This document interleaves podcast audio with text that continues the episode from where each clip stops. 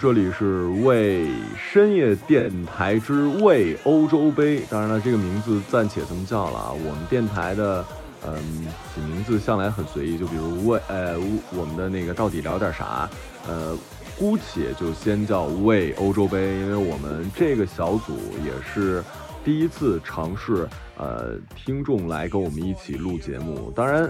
现在我觉得就不能叫听众了啊！我们当初跟慧影想的时候也是说，既然是未深夜电台，也就是希望大家可以一起来发声，所以呢，这算是一个小尝试。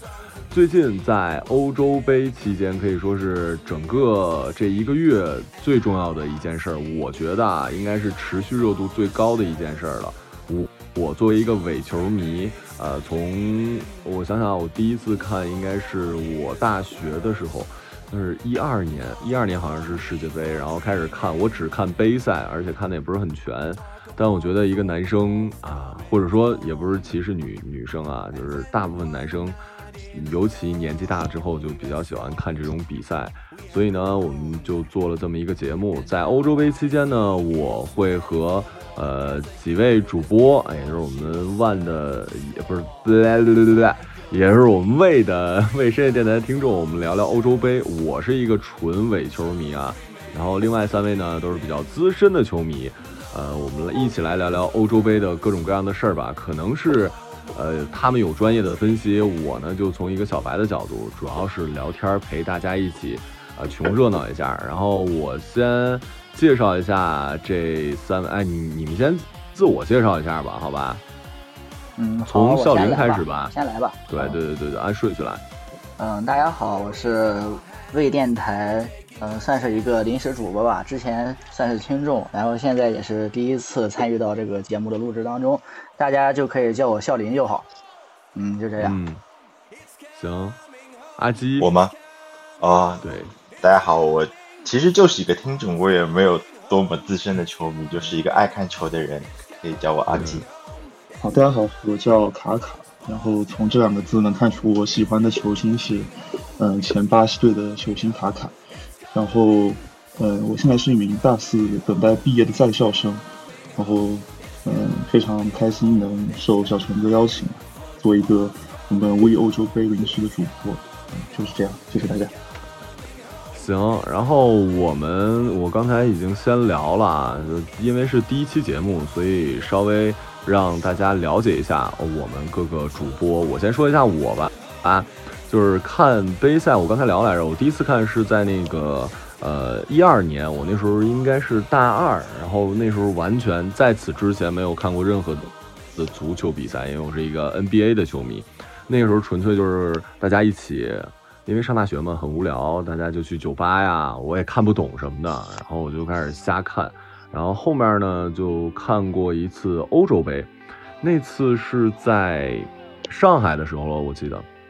然后那一次的感觉就比较好，因为在大学那一次，我属于就看过几场比赛。我记得看了一场开幕的巴西，呃，那次是世界杯嘛。后面的我就大大概有点忘了，但是欧洲杯，呃，在上海的那次我还是。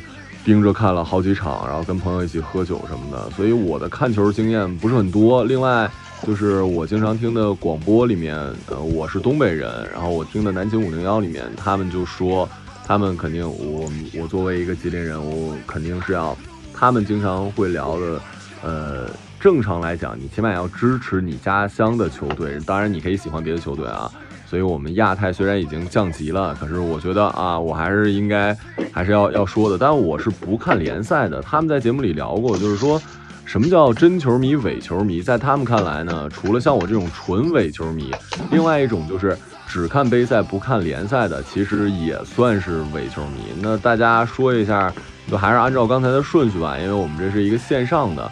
呃，一会儿讨论的时候，大家可以想到什么，直接就打断对方啊，就说就行了。我们先聊一下，这个你们都是从什么时候看球的？什么契机开始看球的？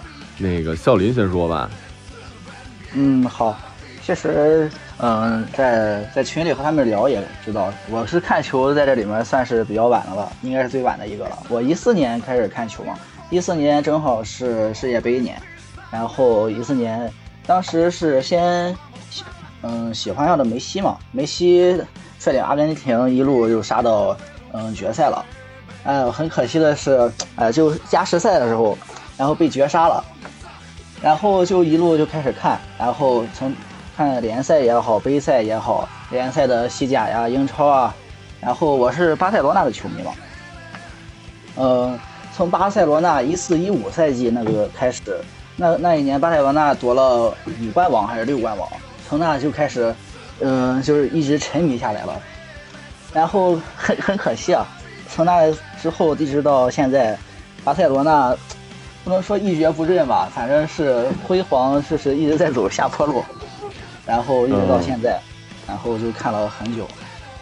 哎呀，那我觉得，哎，像你们看那个什么，你你说你看的，因为我真的是伪球迷啊，那就是巴萨他们踢的是什么联赛？是是叫什么甲吗？还是叫什么冠吗？还是什么？嗯，巴巴塞罗那是西班牙的球队嘛，所以他们踢的联赛就是西班牙甲级联赛。嗯，西甲哦，是这样的。像我们一般，嗯，一般说那个。甲级联赛、超英超也好，因为英英国嘛，他们的联赛叫超级联赛，所以就就叫英超嘛。但别的地方都是甲级联赛，我们都叫什么西甲呀、意甲、德甲之类的。哦，英国的英国的甲级联赛是英国的第三级别联赛。哦，原来是这样啊！那是不是世界上除了中，啊，你说，嗯，中国的甲级联赛是第二级别联赛，这个还是有讲究的。那这个先来先来聊一下，你们刚才说又什么三级，又什么？你刚才卡卡又说了什么 B 二？这这到底有有什么区别啊？呃，这个等于说是这样子的。啊，你说吧。嗯，你说吧，少伟你说吧，没事，你说吧。啊，没关系。嗯，就是它这样，它就是它根据一个就像一个金字塔一样，它有一层一层的嘛。就是其实就是叫法不一样。你像中国联赛，它的最顶尖的联赛就叫中国超级联赛。然后，但到了西班牙那边，就变成了他们最顶级叫西班牙甲级联赛。然后到第二层，就是相当于，因为联赛它有升降级机制嘛。然后从第一层联赛降级的球队，就到第二层继续去踢来年的比赛。然后第二级别的那球队通过升级也好，然后包括打附加赛，就升到了第一级别。然后来年就踢第一级别，这样也是为了一个联赛的良性循环嘛。所以说，其实。嗯，有什么差别呢？其实主要就是只是只是名字上的差别，没有其他更实质上的差别。卡卡觉得是吗？啊，我觉得差不多，是是，他讲的还是比较到位的。因为，嗯，确实，如果只有一级别联赛的话，像呃美国的 NBA，之前小那个小陈哥也说他是看的，但是 NBA 的话，它是会有呃选秀补充球员的，就比如说呃每一个球队呃每每一年最。就战绩最差的球队，他是会有获得优先选秀的这个权利的。但是足球里面，特别是欧洲足球，它这个可能就没有选秀这个说法。所以为了避免是有些球队啊，就是特意去在那一年里面踢得特别烂，他们就没有那种拼搏精神，就会定一些，比如说你踢得比较差，在最后一位或者倒数第二位，那你可能第一、第二年就不能去踢这个最顶级的联赛，你要调到下一级别的联赛去，是这样的一个情况。原来如此，我觉得那 最大差别应该是收入收入上面的差别，顶级联赛和次级联赛收入差别特别大。嗯嗯啊啊，对对对，我觉得钱是确实很大的驱动力。那正好，那个阿基刚才说你是从什么时候看球的？因为我听说很多人看球都是因为什么父亲啊，或者呃对，就大部分什么叔叔长辈看球，然后带着看的。你是什么契机，什么时候开始看的呀？呃，我差不多是，呃，真正开始看球的话，应该是零六年德国世界杯那一块儿。嗯，对，零六年德国世界杯，然后是我爸在那边带着我看球，因为我爸一直在那边看，所以我就一直他定坐在他边上去看。然后，因为那个时候，呃，电视机还没有那么大嘛，有那种小小的电视机，二十一寸，可能还要再小一点。然后这个时候我们也不会离得很远，就凑得很近，然后前面放一个小餐桌上，然后在那边一边吃饭一边看球。对，就差不多在，呃，零六年世界杯的时候，然后就真正的开始去看足球。哎，那你的最喜欢的球队是哪个？可以是俱乐部啊，不一定是国家队，对。呃，都都可以说，呃，俱乐部最喜欢的是英超的切尔西，然后国家队的话是。无冕之王荷兰，啊，哎，总说他们是什么万年老二，他们到底得得过多少次老二？啊啊！别说了，血泪史、年泪都要流下来了。所以他们真的得了很多次老二吗？对，真的得了很多次老二。我印象最深刻的应该是一零年的南非世界杯的时候，是世界杯的决赛，荷兰零比一应该是输给了西班牙。我印象特别深刻，那个时候我很喜欢罗本嘛。嗯嗯，听过这人。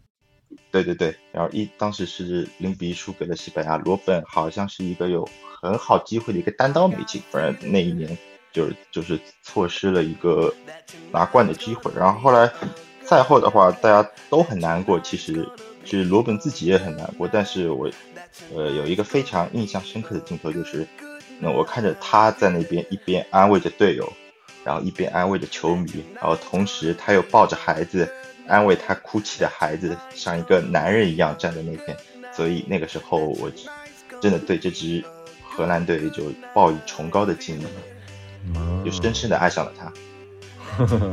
卡卡呢？卡卡什么时候开始看球的？因为什么开始看球的？呃，我其实开始看球怎么说呢？因为我其实跟那个阿基一样，我零六年世界杯的时候也是我爸带着看，但是那个时候我还比较小嘛。嗯，而且我有一个远房的表哥啊，是意大利那边，就是他很小的时候跟我关系不错，后面移到移居到意大利去，所以我那时候是有点天然立场的，因为决赛是意大利跟法国嘛，零六年世界杯的时候，所以但是当时还比较懵懂啊，正真正自己开始看球的时候是大概零九一零年左右吧。然后那个时候喜欢上了皇马，我跟那个校林其实是死敌球迷的关系。昨天在群里面，其实我们已经交流过了。哎，对了，这个我特别想想知道一下啊，就是是不是在那个足球世界里，皇马跟那个巴萨的感觉就像是凯尔特人跟湖人的感觉啊？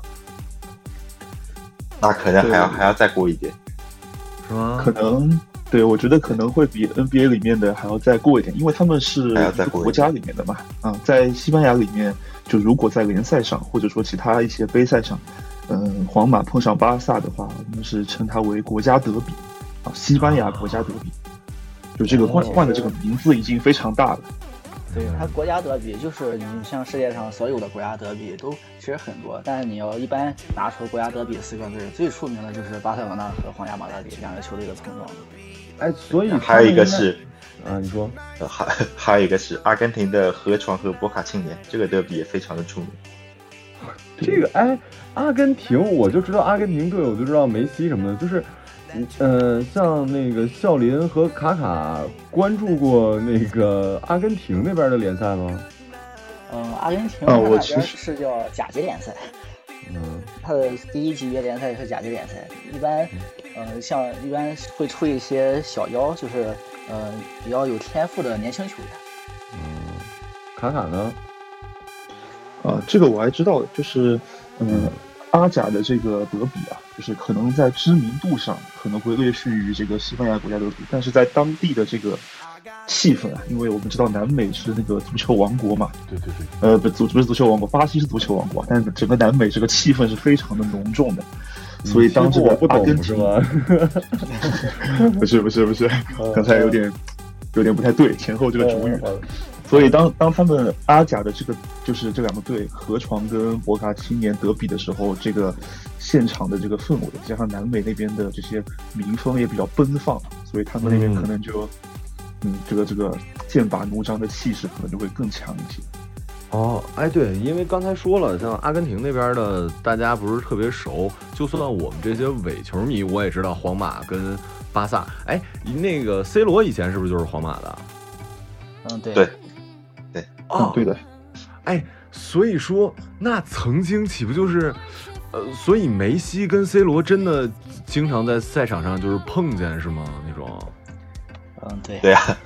是的，联赛一年一个赛季，再加上如果不受伤的话，对的。哎，不是，那他们，那你你你们俩，就是你们仨应该也都知道，那他们两个人，就是这两个队对决的时候，谁胜的多呀？哦，你这样突然一问，确实不好说，因为，嗯，对 C，我来回答一下吧。嗯嗯，这个我来回答一下吧，就是巴萨在皇马巴萨球迷回答好一点。对，在在在零七零八的时候啊，巴萨那个时候就瓜迪奥拉执教的时候，那个时候阵容非常不错的，阵容比较豪华，然后称他为梦三队，梦是这个做梦的梦，就跟我们呃北京奥运会的时候跳水叫什么梦梦之队一样的，叫梦三，三是第三代，前面我们就不说了。然后在一零年到前几年，比如说到一八年的时候。在国内联赛里面，这个巴萨对皇马还是有一定优势的。但是最近两年，特别是今年啊，今年皇马碰上巴萨，呵呵，就是在联赛里面 双双杀巴萨，这个我一个皇马球迷还是要骄傲的说一下。双杀就是碰到两次啊，主客场都赢下了比赛。哎，可是皇马没有 C 罗了，还能赢下巴萨，那皇马很厉害是吗？嗯。这个怎么说呢？因为足球毕竟不是一个人的运动，十一个人的运动，所以还是比较靠团队的。当然，我也不说皇马这赛季这个表现有多好啊，这个可以让少林说一下。巴萨这几个赛季确实也是陷入了比较这个比较一个就是一个陷陷入泥潭，陷入泥潭。呃，巴萨为什么我没我梅西不好吗？梅西状态没钱，梅西状态很好，一从一八年、一九年都还可以，虽然。呃，年龄增长嘛，体能下降，但整体状态还还好。但是呢，他包括近几年的引援也好，然后战术也好，主教练的更迭，感觉就是有点自废武功。自从内马尔走了之后，然后巴萨整体的战术也好，然后球员突破，其实，嗯，就感觉就是永远找不到一个正确的答案，就感觉，嗯，身身上有股劲儿，但被束缚住了，使不出来，找不到明确的方向。哎，那我们前面聊了，已经大概大致啊，因为在未来的节目中，就像我说第一期嘛，需要让各位听众了解一下我们的这个主播们。我们主要聊的是欧洲杯，好吧？然后聊欧洲杯前呢，我先说一下我对于刚才问笑林来着，笑林是一个看球，我先声明啊，我们我们买的都是我。我们在节目中说的所有的这个彩票都是，呃，中国体育彩票都是国家允许正规的，绝对正规。对，对，都不是黑彩啊。所以呢，我作为一个伪球迷，我开始买彩票，哎，像世界，我记得是上一届世界杯，国家是不是才开始可以？我我不太懂啊，就是可能我们的。中超是可以买的，但是好像世界杯是不是从上一届世界杯才开始有官方的可以买的呀？哦，这不是彩票，其实一直都可以买，但只是因为之前的，呃，是巴西世界杯还是俄罗斯世界杯吧？反正那个时候，对网上购买彩票的那个就是越来太人太多了，然后那个时候，呃，就是我们的国家就下了一道禁令。就是禁止在网上购买体育彩的足球彩票，所以现在你如果要买正规的，当然我一直都是正规的啊，就是买正规的彩票的话，你得去线下的呃体育彩票店去买。哦，就网上已经没有售卖渠道了。啊，对，然后再就是。那你们俩像我啊，我是会觉得我是从上一届应该是俄罗斯世界杯的时候，我第一次买这种体彩，我会觉得我每一次买的都特别少，因为我也不懂嘛，所以我觉得两块钱啊，四块钱啊，最多我好像就买过十块钱的。那笑林是他说他是一中立球迷，就是我个人觉得买了彩票之后，别管多少钱，你的投入程度就会很高，并且我听过一个我很喜欢的南青五幺的主持人说过这样的一句话，就是。他有一个小癖好，就是，呃，他买彩票通常，呃，除了买主队之外，呃，他的他给他喜欢的队买的会很少，甚至他永远都会反着买。他说这样的话，如果主队赢了，自己喜欢的球队赢了，很开心；但如果自己主队输了，但你经济上会得到一定的补偿。就那个是的，我之前有段时间也是个想法，呃，双向的快乐，呃。然后那那那个卡卡跟阿基是都会买彩票的是吗？对对对，我一般都会买一点，就也算是，就比如说有人看球喜欢喝酒吃烧烤，对吧？就一种我们看球可能就买点小彩票，就是也算是一种附带的一种附属品吧。啊，那我们就开始聊聊一下那个，可以进入到今天稍微正题一点啊。你们你们俩，呃，你们俩彩票上应该从揭幕战就开始买了吧？对，那个嗯，对，我是买了一个嗯，你说，今天的，我是买了一个今天的比赛，但是今天还是结果是平嘛。我买的是这个瑞士的胜，哎呀，今天九点钟啊，瑞士今天是在八十分钟左右被这个威尔士绝平了。啊，对，那个阿基呢？阿阿基今天呢怎么样？包括前面的揭幕战什么的买了吗？呃，昨天是赢了一点，然后今天也是一样，这瑞士一场给我给踢没了。哎呀，可以啊，我我是这样的，昨天那场很多人应该都是这样的，先买了那个国足世预赛的那个，然后接着买的那个揭幕的那个，我是全亏啊。今天呢，我是我一直没说我喜欢哪个队啊，我个人是喜欢梅西，这这种感觉，我虽然不看足球，但我就觉得。梅西更像是一个人类啊，这一个有血有有肉的人人类。C 罗给自己管理的特别好，我总觉得他好像是机器人，你知道吧？所以我我没有那么喜欢。但你要说球队的话，我也喜欢阿根廷。一方面是因为梅西在，另外一方面就是因为阿根廷的球衣很好看啊。我就我在我在这个方面稍微有点像女生，我就觉得球衣很好看。像我这次。呃，我先说一下啊，我们现在第一次录制节目是在这个今天十二号吧？对，十二号晚上十一点三十分。对，也就是我们刚刚看完了威尔士对战瑞士的比赛，然后我买的是，我肯定是支持威尔士啊，我甚至买了一件威尔士的球衣，虽然现在还没到啊，原因非常简单，就是因为。呃，那个贝尔，贝尔太像大圣了。你所有听节目的人也都，我身边的朋友也都知道我多么喜欢大圣，所以我一定买的是威尔士。哎呀，然后就踢平了。然后我就我看了其他分析，其实从纸面实力上，瑞士是强于威尔士的，是吗？嗯，呃，瑞士整体的实力确实是比威尔士要稍微高一点。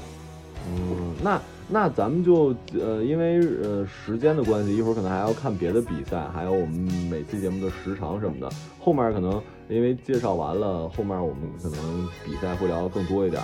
那个你们能说一下，不用害怕打打断啊，就是一个人如果说了，谁如果这个，因为我们这是远程录音，所以。呃，就想说的时候直接说，看谁刚不过谁就谁就可以那个什么了，这个没关系的，我们节目都是很随意嘛。就是能就威尔士和瑞士能介绍一下这两个球队吗？就是他们的历史战绩也好啊，还是说他们的当家球星什么什么之类的吗？嗯，要不我说一下，哎，你说你说，你来吧，你来吧。我要不我要不说一下瑞士吧，因为我之前没说啊，我现在其实是个阿森纳球迷。然后，嗯，瑞士队今天场上队长这个十号扎卡是现在阿森纳球员。然后阿森纳就是嗯英英超的一支球队。然后，嗯，刚刚也讲了，就是还是阿基讲的吧。嗯，瑞士的这个纸面阵容是要稍微强于这个威尔士的。嗯，然后瑞士这个阵容我们可以看一下，因为嗯。这个地方插一句，就是欧洲是有个五大联赛的，然后就是这个国家队在五大联赛里面效力的人数的多少，这个是可以稍微衡量一下这支球队的实力。然后瑞士队像他们的今天进球的这个前锋，这个恩波洛，这个这个人才二十四岁，他也是效力于德甲的。然后，嗯，包括他们的这个中场的跟后场的一些球员，在五大联赛效力的还是占非常大多数吧。我们基本上可以说，他首发，呃，都是来自于这个五大联赛的。然后威尔士这边，要不你们两个讲一下？你你你你能你能你能再说一下那个瑞士的历史战绩什么之类的吗？呃，历史战绩就是瑞士这个队，其实他的整套这个阵容啊，包括他们这个队长跟呃这个前锋，其实年纪都嗯都是大概三十岁左右吧。然后他们这个嗯。我就讲最近的吧，因为有些上古年代的我可能也不是很清楚。嗯，就是比如说，呃，一六年欧洲杯，一八年世界杯，他们其实整套的阵容，中场的这个核心啊都是没有变的。但是这个球队就是一直不温不火，就小组赛可能都是能出现，但是就走不远。啊，在这几届大赛里面，然后瑞士队说到走远的话，嗯，威尔士在这个一六年的欧洲杯是打到过四强的，哇哦，是半决赛，当年也是，嗯嗯，当年也是在这个我印象里是在八分之一决赛是三比一淘汰了当年是非常大的一个夺冠热门比利时，啊，也是一个我比较喜欢的球队，这个我们以后有空可以再讲。然后当时其实威尔士的球星就是我们这个贝尔啊，也是小陈哥非常喜欢的，这个不是毋庸置疑的，是一定是头号球星。哦呃，当年是被称之为是梅罗之后的世界第三人的有力竞争者。那现在嗯世界第第第三人应该肯定是姆巴佩吧？这个我还是知道，是不是？呃，现在世界第三人这这第三人，铁打的梅罗，流水的趋势人。。啊，流水的第对对，三人现在是有这样的一个趋势。哦。哎，那那个是啊，你继续说。当然，我继续讲吧，关于那个威尔士的，就是然后他阵容头牌是贝尔嘛，然后嗯中场中场这个十号拉姆塞也是一个嗯前阿森纳球员，因为我是阿森纳球迷，也是实力比较你到强。但他的不是你这个你这个人你这个人很晃哎，你一会儿是阿 阿森纳，刚刚才还说了一什么来着？然后你还是皇马的，皇马，呃，我是是这样，这个因为我刚开始自我介绍的时候没有讲全，我是嗯皇马球迷，然后我初中一个非常好的兄弟是阿森纳球迷，嗯，然后我就被他带着带着带着带着，就在我高中的时候就变成了阿森纳球迷，因为我跟他是读完初中又一起读高中的，所以我现在是一个男同学吗？皇马跟对是男同学，男同学哦男同学。好，的好的好的。现在是皇马跟阿森纳的 阿森纳的双双双料球迷，不好意思不好意思嘴瓢了。阿森纳，皇马跟阿森纳的双料球迷，对，呃，是是这样哎。哎，那那个，我刚才听你们说十号，其实我毕竟做节目稍微做了一丢丢功课，是不是好像在足球比赛中十号是一个，我我不能说所有十号，是不是在普遍上十号是一个比较重要的一个一个一个位置？因为我知道梅西是十号，然后我百度了一下，好像确实有这种说法，就是一般队伍的十号是都给比较重要的人。一般嗯一般队伍的时候都是都是前腰那个位置，然后相当于是一个中场发动进攻的一个节拍器，确实很重要。哦，是这样。那那个中场中场负责组织进攻嘛，他就相当于一个球队的球队的核心嘛，核心的位置。嗯，哎，我我就就刚才那场比赛啊，我有几个点，我觉得呃，作为还是我作为小白来来稍微提问一下，就是我第一次看见那个像瑞士队的那个。呃，那个什么球来着？呃，角角球啊，然后那个人直接我见过很多是头球，我之前的认知也都是应该头球，然后他的那个那个那个用脚后跟进，就是往球门射，虽然没射进啊，这个这个技术是在正常比赛中也会经常出现的吗？我就觉得好帅。呃，他们就是呃呃，像欧洲这些球员嘛，他们小技术非常多，尤其是在像呃西甲联赛嘛，西甲联赛就是一个特别注重脚下技术的。我是经常看西甲嘛，就会经常他们包括他们传球也好，射门也好，会用很多关于那种叫插花脚的那种方法嘛，就非常的写意，就你根本就想不到他会做这种动作，但他就做出来了。对，今天有一个特别精彩的插花脚进球，呃，是热刺的拉梅拉在联赛对阵曼联的时候进的一个球，对阿森纳，被对阿森纳评为，了对阿森纳嘛，我心在滴血。啊，这对场比赛我看的直播然后哎呀，我是真的没有想到那个球能进啊！对，那插花脚这个地方可以普及一下，啊，就是我们正常的踢球可能就是支撑脚，比如说是左脚，右脚球员就是在右边踢，然后插花脚是我的球在我身体左侧，然后我拿我的右脚越过我的左脚，就等于是在我的左脚的左边，就感觉是很别扭的一种啊！你脑子里想一下就会觉得非常奇怪的一个畸形的一个姿势，对，我觉得你说完出来会非常的，嗯嗯。不是，就是你你说完左，你反正就对于我这种伪球迷来讲，我第一个感觉就是，嗯通常左脚右脚下一句下下一步就应该是绊倒，你知道吗？是这个动作，我之前就是绊倒的那个动作做过，呃，经常会就是会办的，因为这个还是对技要求还是很高的。哎，另外，另外我我也是因为也也听一些其他的足球节目，也是因为欧洲杯的事嘛，我就听说，合着这个用左脚用右脚，还还真的有什么讲究是吧？包括边路什么的嘛？就是左脚是主要左脚还是主要右脚？其实还挺重要的，是吧？嗯，包括进攻，包括防守，都都很重要。你像右脚球员，他的打他打右路的话，他就可以下底；然后他打左路的话，他就要他就可以那那个拨一下球内切，直接打门了。就是他在每个边路不同，然后选择进攻的或者跑位的方式都不一样。你知道吗？你刚才说的话都是中国话，但你能用更加简单？就为什么？就是对于我们来讲。他什么意思？你谁能给我比较那个？我说一下，足球有你你来，嗯，你来，就是主要是因为我们足球这个场是位置是比较大的嘛。然后比如说我是在左边进攻，然后我的左右脚，如果我这个球员是左脚，跟我这个球员是右脚，那么他们的下一步处理球就是，嗯，可能会方式会不一样。就比如说我的右脚球员就可能会习惯性往右边带，比如说我们站在这儿，啊啊，左脚球员我可能下一步。呃，往左边带的可能性就会比较大，所以就是，呃，包括防守队员啊，包括你们这个教练会运用这些，这个运用这个特征去制定一些战术，是这样。这个左右脚，嗯，就是，呃，怎么说呢？进攻的这个你下一步这个动作做过去的这个方向，嗯，差不多就是这个影响。其他其实其实感觉影响就像篮球里面的那种，呃，投篮手左手投篮球员和右手投篮球员的区别。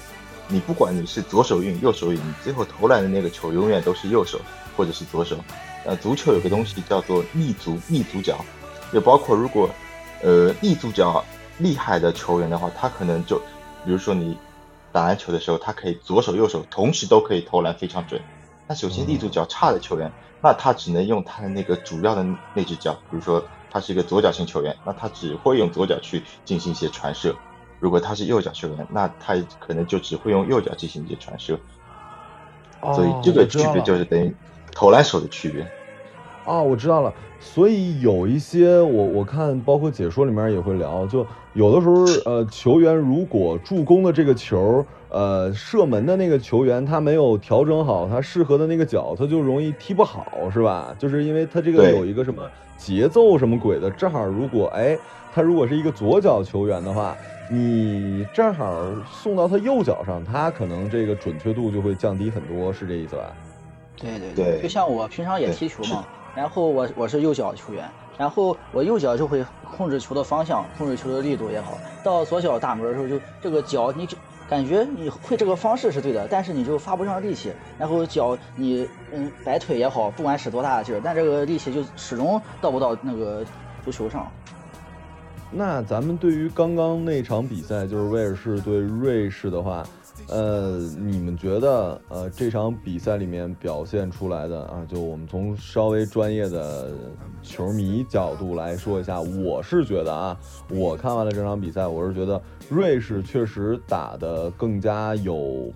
呃，怎么讲呢？我觉得更加有进攻性，且我不懂什么前，我就前锋，我的理解前锋就是前面的嘛，然后腰，呃，你们叫什么腰，我也我也不知道，反正就是中场球员跟那个后场球员的话，我会觉得，呃，瑞士整体打的确实它的整体性更强一点，然后这个威尔士呢。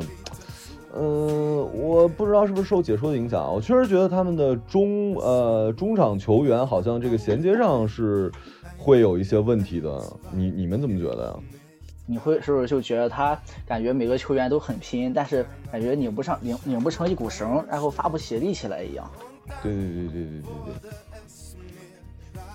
嗯嗯，其实这样的就是我觉得，我觉得上半场这个教练的战术目的是不一样的。就是威尔士，其实，嗯，我看的这个解说，他也说了，威尔士有点收缩打，就是等于说我把球权放给你，然后我前面站一个高中锋，然后可能如果我反反击的话，就是你你的进攻啊，比如被我这个解围出去之后，我用前面这高中锋再给自己获得一些反击的机会，嗯嗯，上半场威尔士的这个机会不多，可能是跟这个他教练布置的这个战术也是有一定的关系的。包括整场比赛到后面是丢球之后，他才是没办法嘛，毕竟丢球了，那肯定是要进，就不是要出去进攻的。然后就是，但是觉得上半场整个战术还是，呃，威尔士的战术还是有点不太成功的。啊，上半场其实就比较沉闷。我看那个那个中场数据嘛，双方打然后射正球门的次数，双方各只有一次，各一次。威尔士射正一次，瑞士射正一次，你就觉得就感觉就整个场面感觉在打，但就是嗯打不中，就这然后场面上都有劲儿，都在都在很拼，但就是踢不进去，踢不好。就这个嗯，整个教练教练捏合球员感觉不不是很到位。阿基呢？呃，我觉得威尔士这支球队现在太依赖于前场贝尔和拉姆塞的发挥了，就呃包括拉姆塞，你像拉姆塞之前在尤文图斯也是伤伤停停，伤伤停停，其实呃上场的时间并不稳定。然后像贝尔也是在穆里尼奥下课之后，嗯，开始在联赛里面稍微会有一点点的起色，但是对于这样这样两位球员来说，在这种大赛上。缺乏一种比赛的状态，所以我觉得这也是威尔士现在踢不好的一个原因。嗯，对，而且这两个赛季威尔士这两个球员伤病非常多，导致这个竞技状态下降的也非常明显。另外，我倒觉得，呃，跟我以前想象中的不太一样的是，我总觉得吧，脚呃那个角球不是很很重要，但我。呃，因为呃还是那句话啊，我不看足球，可能在很早之前它就非常重要。但我这次，尤其是一上来那个我们的威尔士的那个长得就是特别帅那那哥啊，就跟人直接撞了，然后就流血了。当然，威尔士进那球也是那大哥进的，我不知道叫什么，你们可以后来就你你们可以告诉我，木耳对木耳木耳，他这名其实其实还挺好记，木耳。是在东北特别好吃的一种这个凉菜，你知道吗？叫木耳，然后然后它长在那个木头上的，然后我就觉得，包括好多次进哦，好像呃两次进，呃两队的两个进球应该都是头球进的是吧？嗯，对对，嗯对，是的，对，就就都是这个角角球进。啊，对我我就觉得哇，原来原来这个这么这么这么重要，这是不是我们中国队踢不好的原因呢？是不是因为我们太矮了呢？是不是我们争不到头球呢？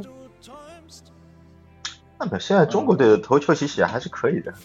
嗯，嗯，其实可以这么说，中国队中国队因为就是我们冲出亚洲的这个次数非常少嘛，所以我们基本上碰到的对手都是一些亚洲的球队，而在对比像这种日本啊、东南亚这种球队，我们的身高反而是有优势的。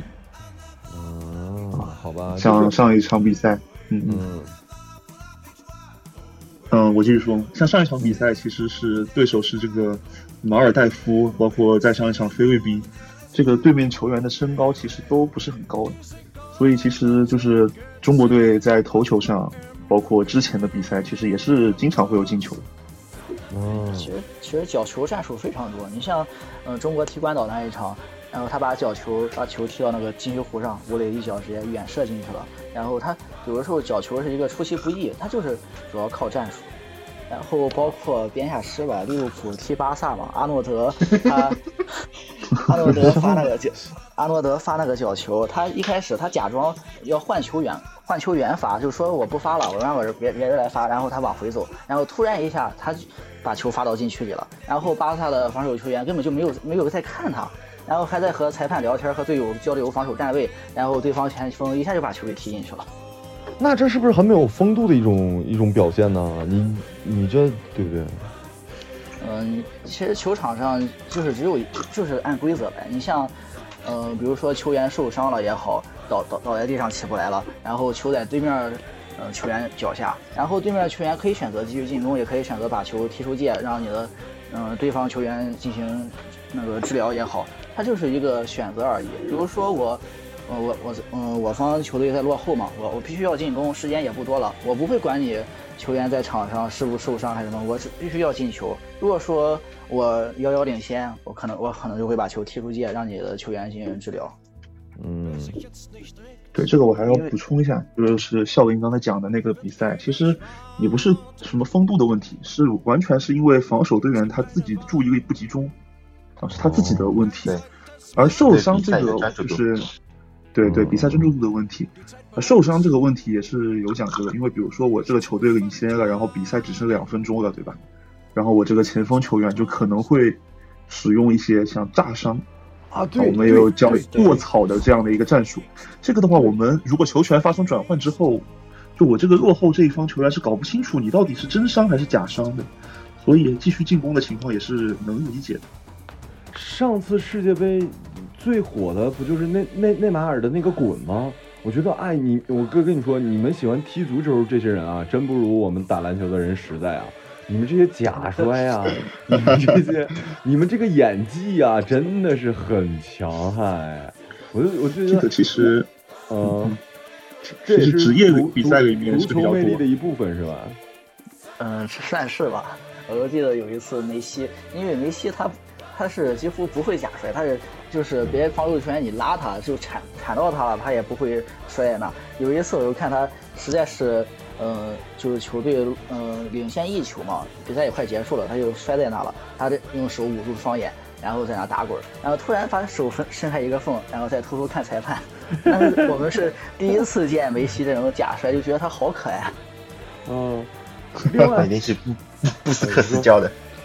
其实现在假摔还是比较多的，NBA 里面其实也是有假摔的嘛，联盟经常说什么假摔警告啊什么的，其实也都是有的。这个也是体育比赛的一种魅力。哎，我我我，另外我发现你们足球啊，我觉得这话怎么说呢？你们足球就就是足足球，就 起码还还是我们就威尔士跟瑞士这一场啊，因为我看的球前面的可能也忘得差差不多了。我就觉得，我记得有有一个场景是那个瑞瑞士的那个进球的那个黑人那哥哥们儿，他他的身体真的非常强。对，然后被威威尔士那大哥拽那衣服啊，那衣服质量真好，你知道吗？就拽成那样了，就好像足球场上经常会拽衣服。是的，有一个动图，好像是在南美联赛那边，就是有一个球员就已经倒地了嘛，然后被过了，他拽着前面那个人的衣服，然后前面那个人拖着后面那个人，大概又往前跑了大概有个五六米，然后那个衣服就那个形状啊，就变形变得不不行了，然后。还是哦，还有就是不止抓衣服，还要抓裤子。抓裤子，这个旁边摄像机大哥就能拍下非常美好的画面。哦呀，哎，所以经常会，嗯嗯，你说你说，就就就经常会啊，对吧？裤裤子裤子被拽了之后，里面的东西就会露出来。我靠！你看你们看足球还看五码的呢？哎，对对，我忽然想起来了，那足足足球比赛如果是直播的话，那就直播出去了。嗯，就直播出去了。嗯，是的。哇哦！他只能通过一些切这种切这种机位，就比如说有些球员严重受伤那种场，就是场面非常的那种，就是不忍直视的，他可能就会切到观众席这样子，就不把机位对准，就不把这个转播的机位对准这个场地内。虽然虽然是切出去了，但是第二天还会有图片流传出来了。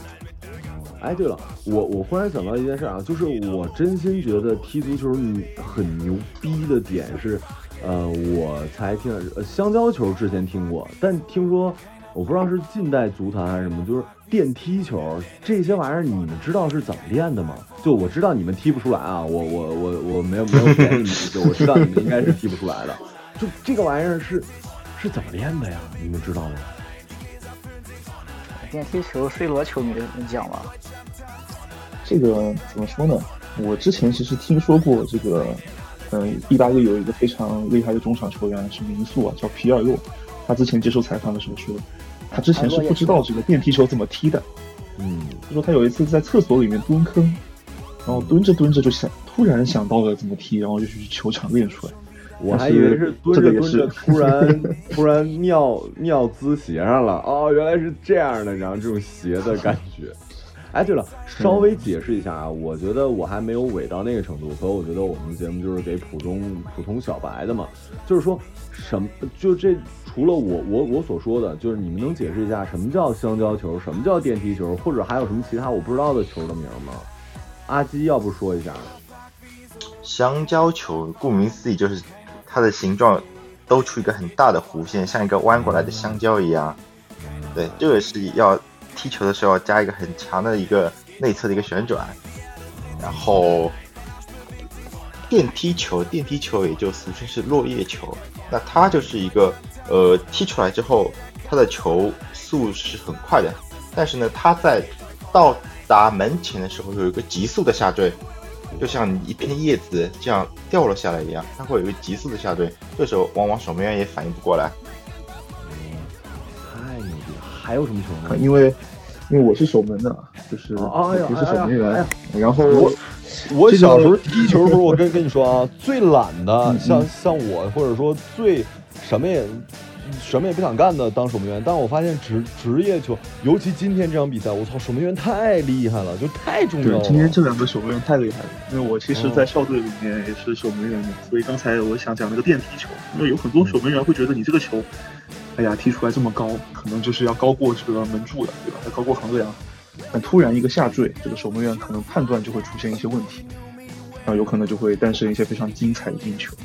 哎，你们你们学校那么厉害呢？你们学校还有人踢踢出过电梯球呢？嗯，有一些下坠球，嗯，怎么说？就我之前有个队长是左脚的，他有偶尔能踢出这样的球。黄金呃左脚，嗯是，因为因为我感觉左脚一般这种左手，包括打球一样，左手包括踢球左脚的人，就是感觉会特别灵性一点。他们这种运动项目里面，那还有什么其他球吗？除了香蕉大力出奇迹球，哦，还有一种就是那种 S 型的球，就是不规则的轨迹。那他是不是也这个玩意儿？我我是不是觉得那就是运气了？还是说真的也有人就专门能踢出那种成这个 S 球啊？它可能也可能是有点大力出奇迹的成分，然后可能也是因为这个球啊，因为每个球的材质可能不一样，啊所以在空中有一些这个发生的这种变化，可能这种路线都是不太一样的。应该就是就是就是炸糊了。你让他再踢一次，呃百分之九十五以上是踢不出来的。哦，哎，对了，那那个几乎最后一个问题啊，因为马马上开始下一场了，就是呃，这个球每一届杯赛的或者说联赛可能也会换，就是这个球的材质真的会，我我听过好像一个，因为我经常会呃出于这个为了钱呀、录一些乱七八糟的一些一些配音的什么东西，然后我就知道说，好像某一届什么的赶上这球里面充的气体或者说它材质不一样，然后进球就会变得很多，然后每每每一场球感什么都不太一样，是吗？其实我我感觉材质的话影响不是特别的大，但是跟你的球的那种呃拼装的形状来说，还是影响蛮大的。因为虽然足球是一个，球形，对，虽然足球是嗯整体是圆的，但是它那些啊一块一块去拼装的时候，它会有不同的那呃每一面可能会有不同的平的那种形状，但是这种东西对在某种空气动力学当中，可能就会它的那种轨迹会发生变化。好的吧，你你们俩你你们俩你们俩觉得呢？就我最后这个问题，嗯，我印象比较深的是当年一四年巴西世界杯的时候，好像是那个球的名字叫普天同哦不对，那是一零年南非世界杯的时候，那个球的名字叫普天同庆。哦，我印象里面是那个球还是一四年的那个球，他是说有什么最新科技，然后说会让球的重量减减轻还是怎么，就是轻微变化。嗯，然后之前小陈哥说的这个增加进球的概率的这个说法，我好像也是在那个时候听说到的，就可能会是被叫让球，黄油手，对对，就是增强，可能就增加这个门将判断的难度吧。就这个球可能比较飘一点，就我们俗称的这个球踢出去比较飘，那就不按正常轨迹的话，这个守门员的难度会增加。啊，那我们最后的最后啊，我们稍微预测一下，因为我们的节目我很我很喜欢这个，所以我可能在周日就剪出来了，对，名儿咱就捡出来了。那我们来预测一下，呃，即将开始的这个丹麦对瑞典，呃，丹丹麦对哪儿？芬兰，丹麦对芬兰，然后还有一个是呃晚明天晚间时候，就是这节目我放出来呃的前面的那一场是英格兰对对对哪儿来着？对比利时克罗地亚。啊，克罗地亚，然后然后比利时对那个什么，大大家分别说一下自己的那个预测怎么样？胜负可以，然后分儿也可以。谁先来？笑林先来吧。我最后吧，我最后吧，我听听他们怎么说。那那我先，我们那个倒倒着来吧。嗯，第一场那个丹麦对芬兰，我觉得赢应该。可能是丹麦会赢，因为这个纸面实力，芬兰队是第一次出现在这个欧洲杯的决赛圈，所以可能经验包括实力方面都比较弱。可能丹麦赢吧，比分的话我就随便猜一个三比零或者四比零，我猜三比零。然后是不是是不是是不是历历史上曾经有一个什么丹麦奇迹，还是还是是什么奇迹？是不是？对，丹麦童话奇，那那好，丹麦童话，零八年零八年的欧洲杯吧。还是零呃，我我怎么感觉好像还早啊？好像是是上世纪的事情吧？我记得是。哦。零八年是西班牙嘛？哦。我记得好像是九二年，九二年的时候，当时是丹麦是拿冠军。哦。那那个下一场那个比利时是不是？啊，比利时。对，我是比利时球迷，所以根据刚才小陈哥的这个讲法，我一定要压比利时输。哦。这样。这样我怎么样都能开心。比哎，比利时，比利时好像是在呃那个国际足联现在是排第一的，是不是？对，之之前是有排第一，现在我不是很清楚。现在现在也是排第一啊，现在也是第一。哦，那那对对，嗯嗯嗯，你说，我就猜一个比利时输吧，然后比分大概一比二。那最后一场也是很很多人特别期待的一场。嗯，是的，英格兰嘛，就是大赛前很强，然后踢着踢着就感觉哎呀好菜，嗯，但是小组赛我感觉英格兰还是比较稳。听说什么拿下克罗地亚还是问题应该不是很大，可能大概在三比一左右吧比分。足坛四大那个什么，我那个就是幻想什么，就是英格兰是强队，然后就是豪强，然后好像也一般，其中我记得好像有一个是这个。是，那个英格兰很强，意大利很弱，然后国足能出现，还有一个我有点想不起来了。哦，行吧，行吧，那个这个听众们谁知道可以说一下啊？那阿基预测一下，预测嘛，呃，丹麦和芬兰，我觉得不会出现一个大比分，因为芬兰这场应该是给肯定要抱着死守的态度去打了。那他唯一的进攻手普吉也都受伤了，而且丹麦呃芬兰这次好像带了八个中后卫，我觉得他肯定是要死守的。嗯，丹麦应该会赢，但不会赢很多，一个球或两个球的小胜吧。你这个想法还我觉得跟大多数球迷不一样，你觉得丹麦会赢啊啊？你觉你觉得丹麦会赢啊？对对对对对，是是丹麦会赢。嗯，对，我觉得丹麦会赢，但应该赢的。蛮艰难的，一个球或两个球的小胜吧。嗯，然后比利时，比利时和俄罗斯，其实，嗯，这场比赛是在俄罗斯的主场。嗯，而且比利时德布劳内受伤，维特塞尔受伤，阿扎尔这皇马那一个赛季状态也不太好。但是，其实对比利时来说，这场比赛蛮难的。但是我觉得赢下俄罗斯应该还是可以的。我觉得应该是一个二比零或三比零的胜利。嗯，然后英格兰和克罗地亚，我我反正是觉得我的我的错觉就我就觉得这支英格兰很强。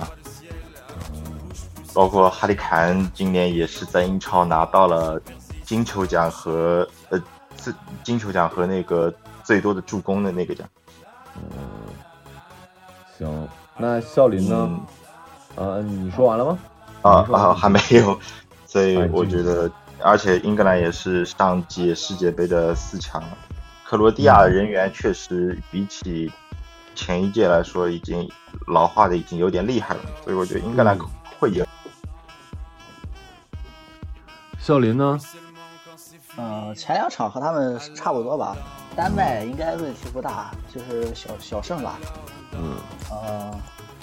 但是第三场我反压一手克罗地亚吧，克罗地亚应该我还是觉得他韧性比较强吧，他比较主要是球员经验老道嘛。嗯，行，那我我最后做一总结吧，我这伪球迷前两场跟他们想的也确实是一样，我也觉得丹麦会赢。然后像那个第二场是比利时和俄罗斯和和俄罗斯，对俄罗斯，我觉得算了吧啊，对。但是第三第三场我跟笑林想的是一样的，我觉得克罗地亚会赢，原因很简单，因为克罗地亚那个衣服很好看啊，好吧。就是我觉得他那个格 格子那个衣服很好看，而且莫名的我会，我会我我会喜欢站在弱者那一边，起码我就总觉得克罗地亚是有戏的。行吧，那我们第一期这个为欧洲杯就先到这儿。可能因为第一期啊，大家都不是很熟悉，在后面的我们再录的时候，可能会越来越熟。然后也希望我们这个小组可以成为为深夜电台第一支这个小分队，可以成功。也希望大家多点赞、多转发、多评论。我们这期节目先到这儿，我们要去看比赛了，拜拜，跟大家说再见吧，拜拜。